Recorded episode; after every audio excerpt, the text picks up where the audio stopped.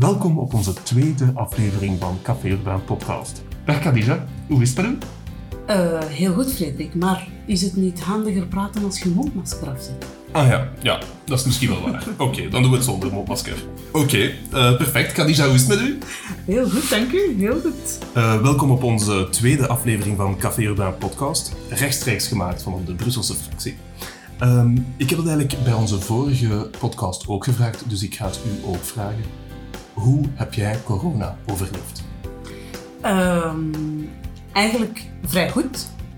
Vrij goed in die zin van, uh, het heeft mij tot nadenken gezet. Aha. Ja, absoluut. Een reflectiemoment. Een heel reflectiemoment, een verplicht reflectiemoment, maar het, was, het kwam uh, precies voor heel veel mensen eigenlijk op de juiste moment. Ja, ja. Absoluut, ja.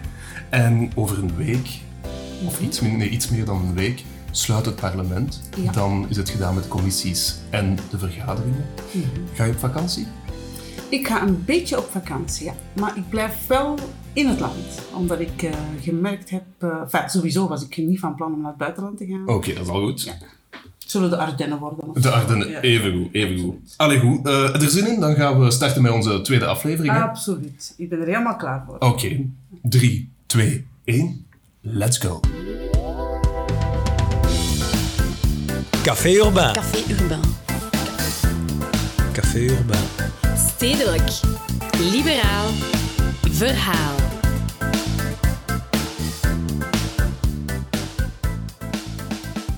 Beste luisteraars, hier zijn we opnieuw. Welkom in deze tweede aflevering van Café Urbaan Podcast. Een podcast van Open VLD Brussel. Ik zit hier vandaag naast niemand minder dan Khadija Zamouri, Brussels parlementslid en tot voor kort ook schepene in Molenbeek. Khadija, waarover gaan we het vandaag hebben? Wel, eh Frederik, vandaag gaan we het hebben over Smart City. En Smart City, of eh, onze slimme stad, dat is eigenlijk informatietechnologie die gebruikt wordt om de stad beter te doen functioneren. Eh, dat kan binnen mobiliteit, binnen de zorgsector, ziekenhuizen, bibliotheek. Dus eigenlijk is Smart City of een slimme stad, dat is een, een, een bijeenbrengen van allerlei informatietechnologie. Hè, om efficiënter in onze stad rond te lopen, te wandelen, te leven. Hè. En dat is zowel binnen mobiliteit, de zorgsector, ziekenhuizen, binnen de cultuur en allerlei nutsvoorzieningen. Oké, maar ik moet nu wel zeggen, Smart City, het is wel een hippe term die enorm vaak in de mond genomen wordt de laatste tijd. Waarom zouden we daar in Brussel mee bezig moeten zijn? Maar we moeten daar denk ik in Brussel, vooral in Brussel mee bezig zijn. Wij zijn de Europese hoofdstad. En eh, als er iets is wat er hier in deze hoofdstad moet gebeuren, dan is het dat we mee zijn met nieuwe technologieën. Dus eh, ik, eh, ik zou de vraag willen omdraaien en zeggen van waarom zijn we er nog niet mee bezig? En je hebt daarvoor iemand meegebracht, zie ik. Je hebt uw mond- mondmasker al uitgedaan, dat is perfect. Dus eh, stel u maar even voor. Ja, hallo, ik ben eh, Tanguy de Restre. Ik ben zelfstandig consultant en ik ben begaan met technologie, maar vooral ook met de samenleving. En ik kom hier tussen rond, om eh, effectief over Smart City te spreken, want Smart City combineert technologie en die samenleving. En Brusselaar. En Brusselaar. Ja. Perfect, dat hebben we hier graag. Ehm, je hebt gezegd dat je zelfstandig consultant bent. Uw bedrijf is uh, delestreet.org, dus eh, uw eigen achternaam zeker. Ja. Ja. Hoe kijkt u naar het vandaag toch vaak hippe debat rond Smart City? Wordt het woord altijd even juist gebruikt of zijn er verschillende definities? We hebben het vaak nu over curves gehad, hè? flatten the curve en zo. Maar er bestaat ook een, een curve van Gartner, de hype-curve. En eigenlijk zit Smart City ook in die hype-curve. Dus het eerste begin van de curve is veel technologie, veel woorden en portals en video's en sensoren. En daar, daar stapt iedereen op. En daarna gaat die curve naar beneden wanneer men begint te testen en plots nadenkt van oei, hier is een camera en privacy, wat gebeurt er? En, en daar zit men eigenlijk nu helemaal onderaan die curve en Gartner noemt het disillusion, dus waar men eigenlijk momenteel niet echt meer gelooft in, in de smart city of in de termen. En eigenlijk is het nu juist het moment dat, er, dat die technologie zijn doelgroep gevonden heeft. Een voorbeeld, uh, in de Nieuwstraat bijvoorbeeld, hoe telt men nu voetgangers? Wel, dat is gewoon met een sensor. En twee jaar geleden wou men dat helemaal niet. En nu is dat de normaalste zaak geworden. Dus de realiteit heeft de droom ergens ingehaald, of uh, hoe zou je dat omschrijven dan? Wel, de, de hype van Smart City is, is voorbij en eigenlijk begint men nu gewoon realistisch te zien. Van, te implementeren. Imp implementeren. Ja. Ik wil naar de kust gaan. Ik wil op voorhand zien op welke plaats er veel mensen zijn aan de kusten. Wel, dat is heel eenvoudig. Dus eigenlijk heb je die, laten we zeggen, de technologie, niet alleen voor de technologie, maar gewoon voor allee, een, een samenleving, een betere samenleving. Dus dat is, uh, dat is waar men nu zit. En dus uh, in, Gartner noemt dat ook het plateau. Dus, en dat gaat langzaam naar boven. Hey, het is Imijn van de fractie. Vraag jij je ook af wie of wat Gartner is? Ik kom het even verduidelijken. Gartner is een wereldwijd onderzoeks- en adviesbureau in de informatietechnologie sector. Zij hebben in het jaar 95 de Hype Cycle in het leven geroepen. Het is een framework en grafische weergave van de volwassenwording van een nieuwe techniek.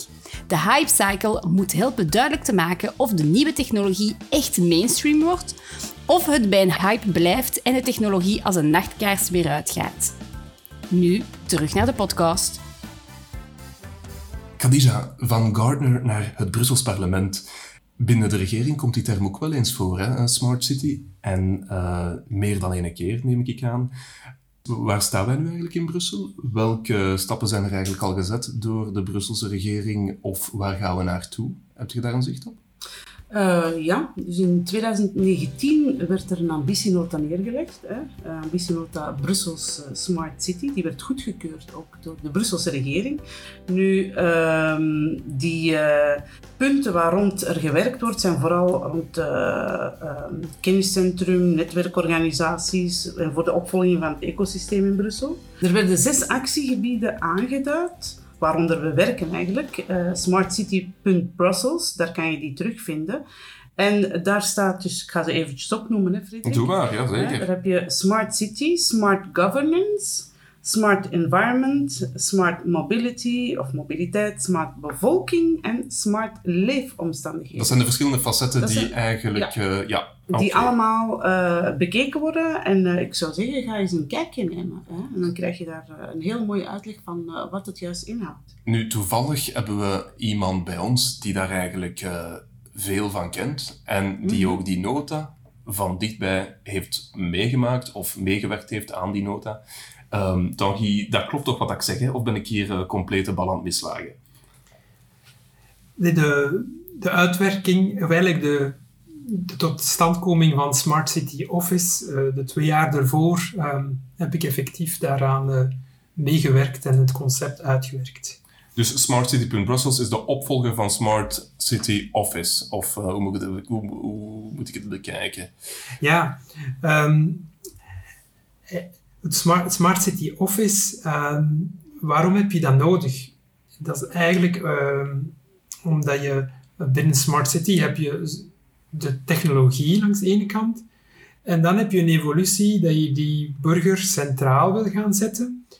En uh, wat zie je dan? Is als je dat wil gaan implementeren, technologie en burger centraal, dan, dan zie je dat, er, uh, dat je transversaal moet gaan samenwerken. Voor de technologie en voor de burgers. En transversaal voor de technologie is bijvoorbeeld um, nadenken over ik ga een sensor plaatsen uh, op een, een vuilkaart van Net Brussel om de luchtkwaliteit te gaan meten.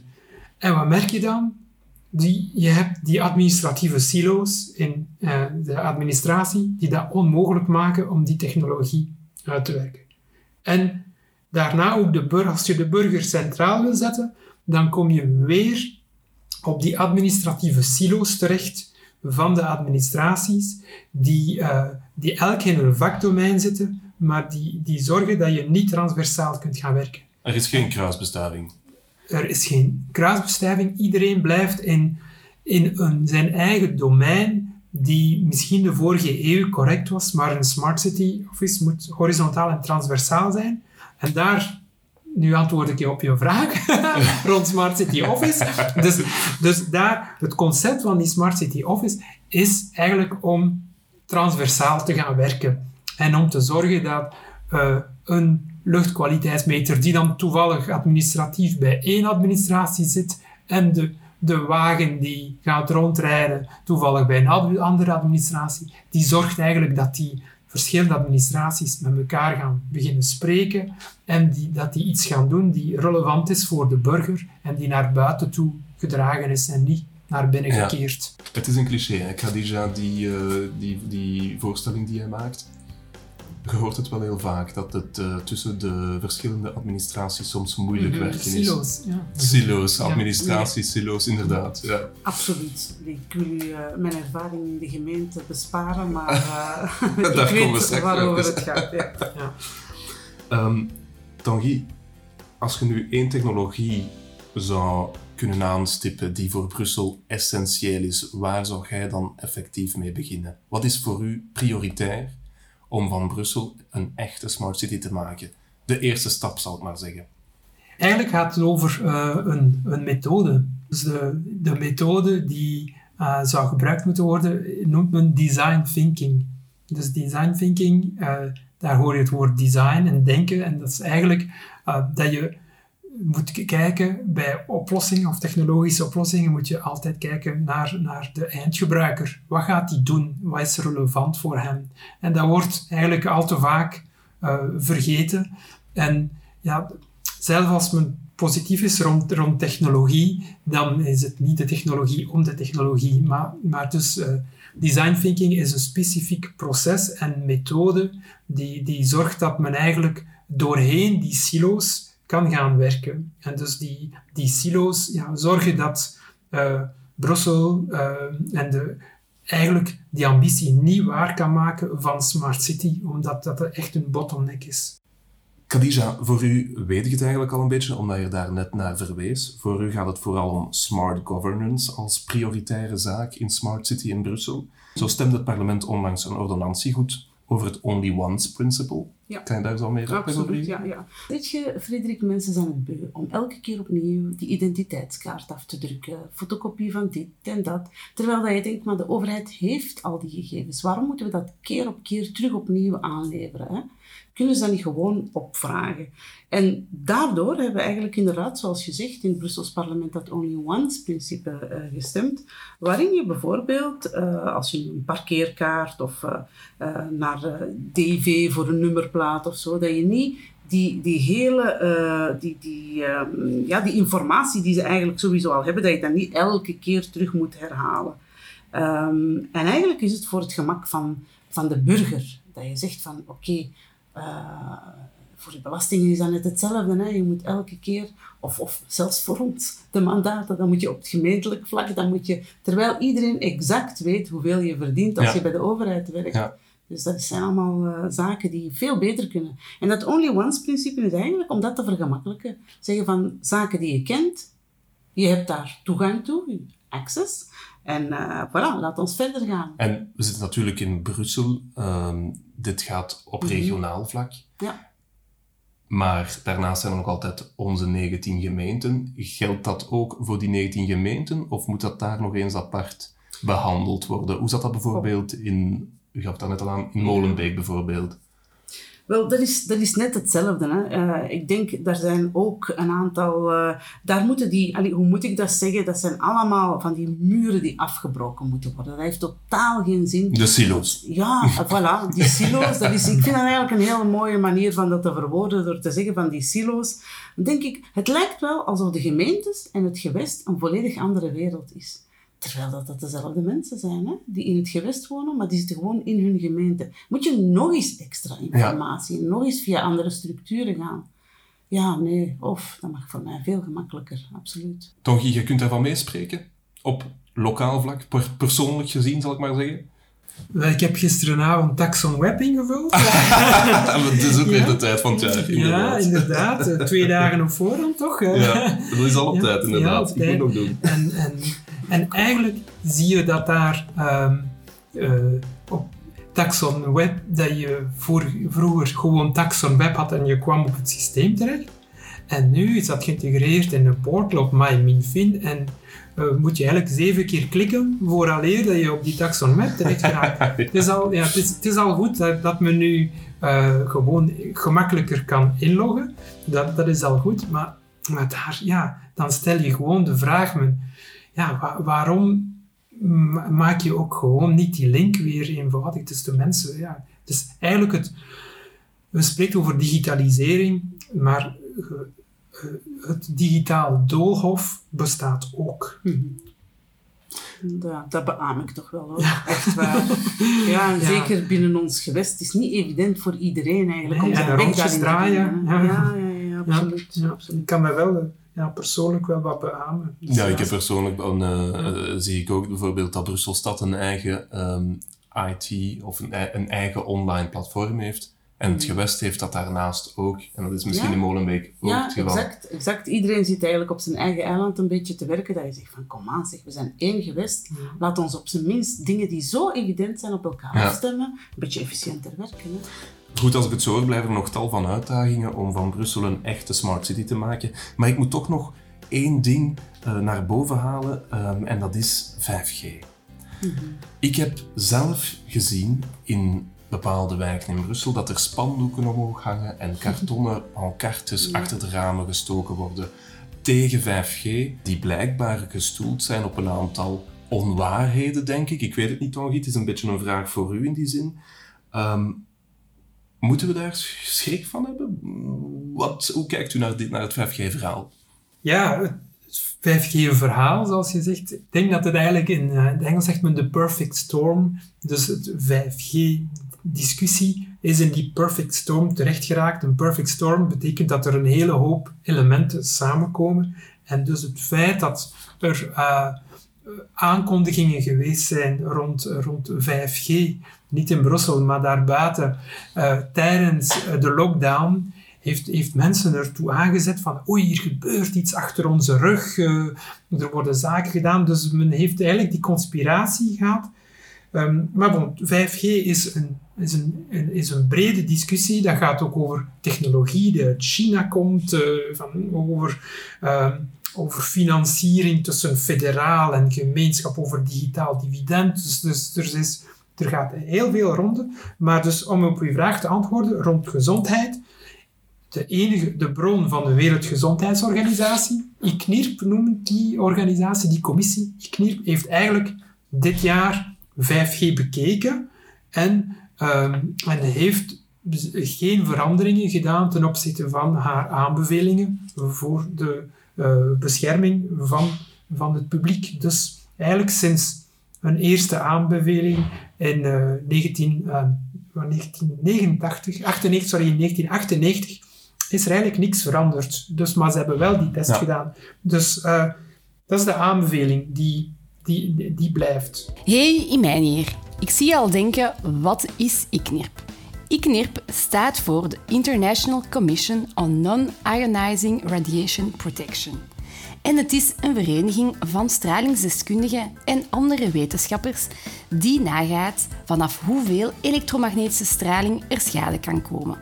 Het is op de regels die de organisatie in 1998 publiceerde dat vandaag verschillende landen en ook het WHO haar aanbevelingen baseert. Terug naar de podcast.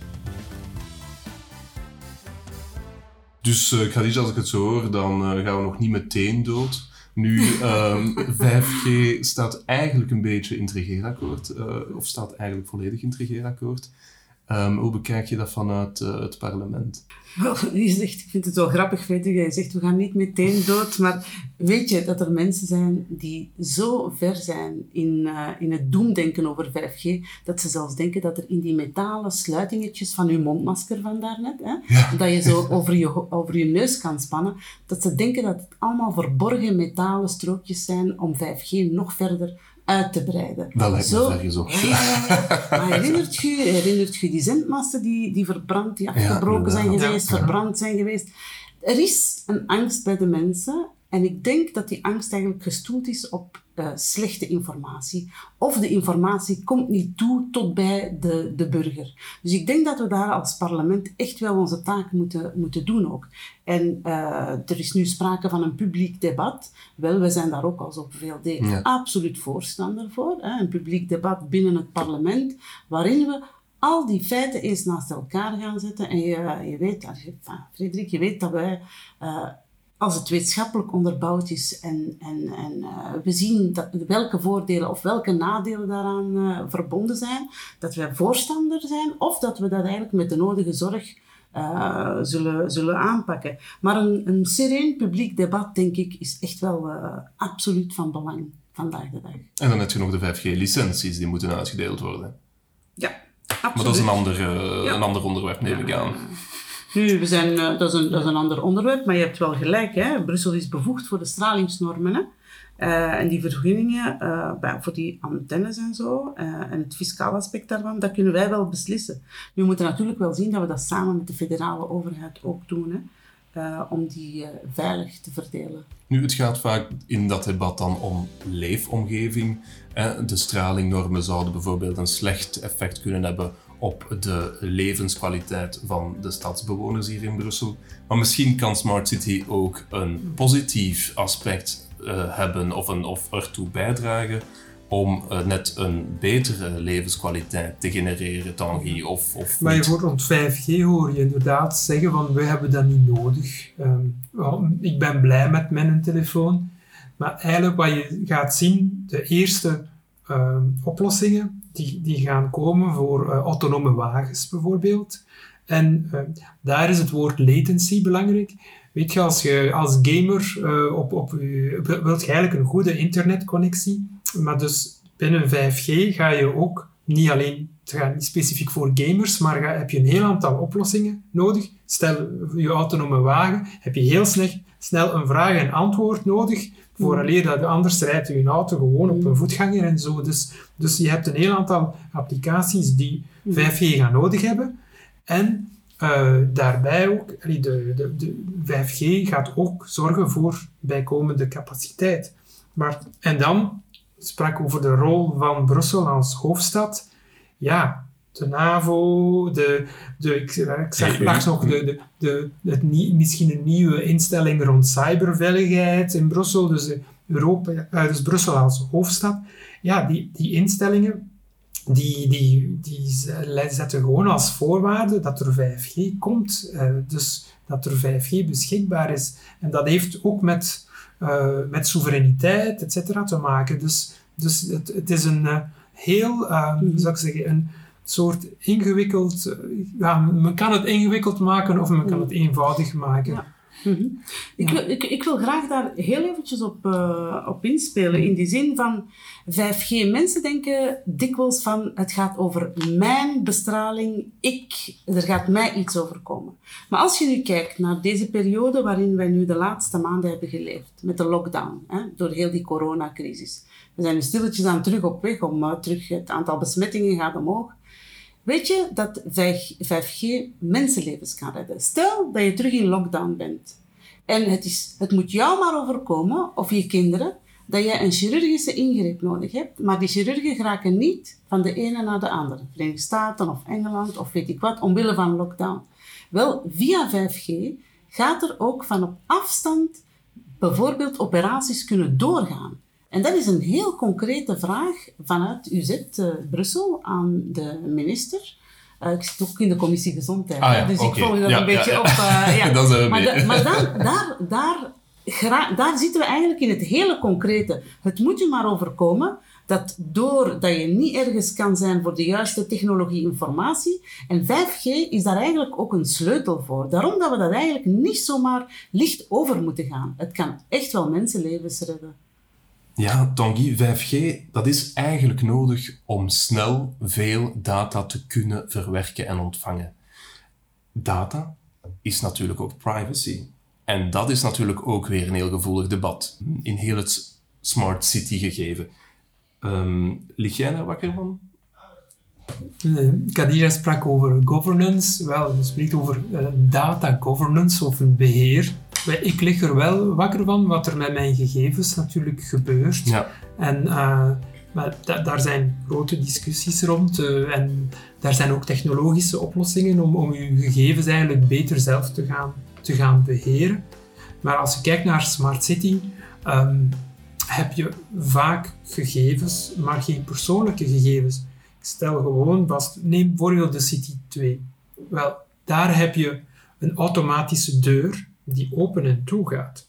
En, en hoe gaat die open? Die gaat gewoon Een met sensor, een, ja. een sensor.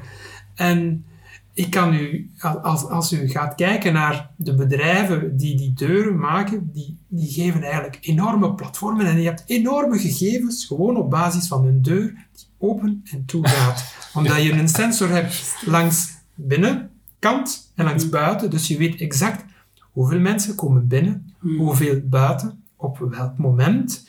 En, en dan weet je exact wel, wat is de capaciteit in, in, in mijn winkelcentrum, waar, langs welke kant komen die mensen binnen, gaan ze, langs welke kant gaat de grote groep buiten. Dus dat is gewoon, dat is één sensor van een deur die open doet. Maar daar heb je enorm veel gegevens van, Ja. die, die intelligent maken, die zorgen dat in een winkelcentrum dat je, dat je zaken kunt beheren op vlak van veiligheid of ook eh, op vlak van productplacement, et cetera. Maar dus, ehm, ja, privacy, maar soms moet je ook wel ehm, de, het kunnen loskoppelen tussen gegevens die niet privacygevoelig zijn Nee, en andere ja. die, die, wel, die wel privacygevoelig zijn. Dus Ik vind dat wel een heel mooie... Allee, ik vind dat, dat je daar echt, echt wel een, ehm, een, een, een interessante vergelijking maakt, die ik zeker ook ga gebruiken eh, als, als ik eh, de volgende keer in zo'n gesprek terechtkom. Jij ook, Khadija? Want ik moet zeggen, dat is wel een heel mooie, een heel mooie zegswijze. Ja. En, eh, en slaagt echt wel de nagel op de kop, moet ik zeggen. Ehm, Ja, die deur gaat open, Ja. maar, maar heeft ook een andere functie van die... En dus, ja, dat is... eh, het is natuurlijk wel een heel ander verhaal dan Google, Facebook. eh, Ja, maar daar zitten Belgische bedrijven die, die meerwaarde bieden en die verkopen gewoon deuren, want die ze geven ook aan die, aan die winkelcentrum Ja, data. dat ga ik toch gebruiken ook hoor. Ik ga gebruiken. Als ze mij terugvragen van ja, die, in die metalen, eh, in die metalen bandjes van je mondmasker, dan ga ik vragen hoe vaak ben je nu naar de Nino geweest of Ja, zo, en, hè? ja, en Die weten al meer dan... Die weten meer. Wilt je dat die meer deur, dan wilt je dat die deur dicht gaat of Ja, open? Absoluut, dus, ja. absoluut. Ja, Tanguy, ehm, over corona gesproken, is volgens u corona een versnellende factor in de weg naar Smart City? Wel, er zijn inderdaad, eh, de prioriteiten zijn enorm veranderd. Hè?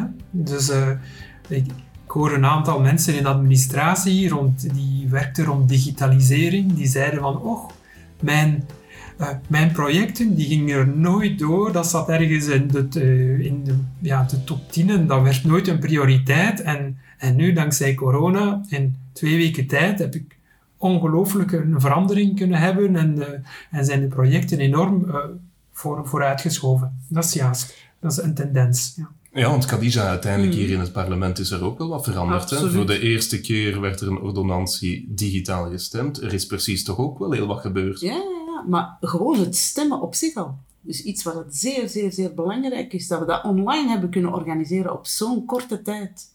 Met de nodige veiligheidsmaatregelen. Maar ik denk dat dat werkelijk... alle mensen die... Ik, ik denk niet dat er... ehm, hoe moet ik het zeggen? Dat Zoom, WebEx, al die systemen waar, eh, waar we op vergaderd hebben de laatste tijd. Ik denk dat er heel veel mensen bij waren. Ik kan het percentage daar niet op plakken, maar die zullen gedacht hebben van... Ik had nooit gedacht dat ik dat in dit leven nog zo moest gaan doen. En plots, op een paar weken tijd, zijn we noodgedwongen allemaal mee. Ik zie dat ook. Ik ben voorzitter van de Liberale Vrouwen. Ja. Dat zijn heel veel 60-plussers. En wel, die vrouwen, noodgedwongen, en ook omdat ze zin hadden om deel te nemen aan vergaderingen, hebben die zich op een korte tijd gewoon eh, daarop gesmeten en gezorgd dat ze mee waren. Dus ik denk werkelijk dat dat een stroomversnelling is geweest.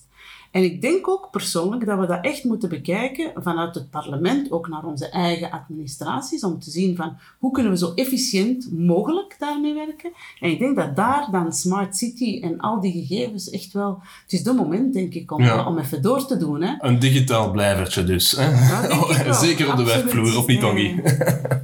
Ik ben daar wel voorstander voor. Een mengeling, een mooie mengeling daarvan, ik zal het zo zeggen. Ja, je- het is zo, hè, als de crisis daar is, dan, dan gaat mijn oude gewoontes eh, stoppen, want dan, anders blijft men gewoon verder doen. Hè. Dus, Ja, eh, ja, en daar waar je nooit je camera gebruikt op je pc, plots ging iedereen met zijn gezicht, of heel veel mensen. ja. De eerste dag misschien niet, de tweede dag plakkertje er half af. De Ja. derde dag was het helemaal weg. En dan ben je het helemaal vergeten, Dat het plakkertje op je plakkertje, scherm. ja, dat is waar. Ik heb dat nooit gedaan. Ja, ja. Maar inderdaad... eh, Hoe snel dat je dat, dat Dat is kan veranderen. Ja, maar rond, rond het, het, het, het werken, ja, ehm, thuiswerken bijvoorbeeld. ehm, voor, voor mij, dit is al in maart begonnen, maar dat is eigenlijk op zich soms niet ideaal. Hè? Eh, ik heb wel een groen green screen, een groen scherm achter mij, maar ik zit toch in een zolderkamer die niet verwarmd is Ja. die, die koud was en waar, waar ik na, na twee uur eh, gewoon een uur moest gaan bibberen in mijn keuken om, eh, omdat ik te koud had en daarna weer te warm, geen stoel.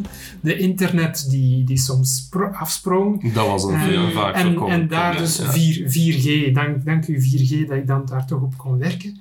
Maar dus, dus thuiswerken misschien niet ideaal. En ik weet niet of je het gezien hebt, het Europese Hof van Justitie heeft nu gezegd dat de prikklok verplicht moet worden voor iedereen. Dus je hebt van die... Ah. Ook als Ja. je thuis werkt dan. Ja, ja, dus verplicht iedereen prikklok. Dus je zit nu soms met van die, eh, van, van die zaken die gewoon niet meer van deze tijd zijn.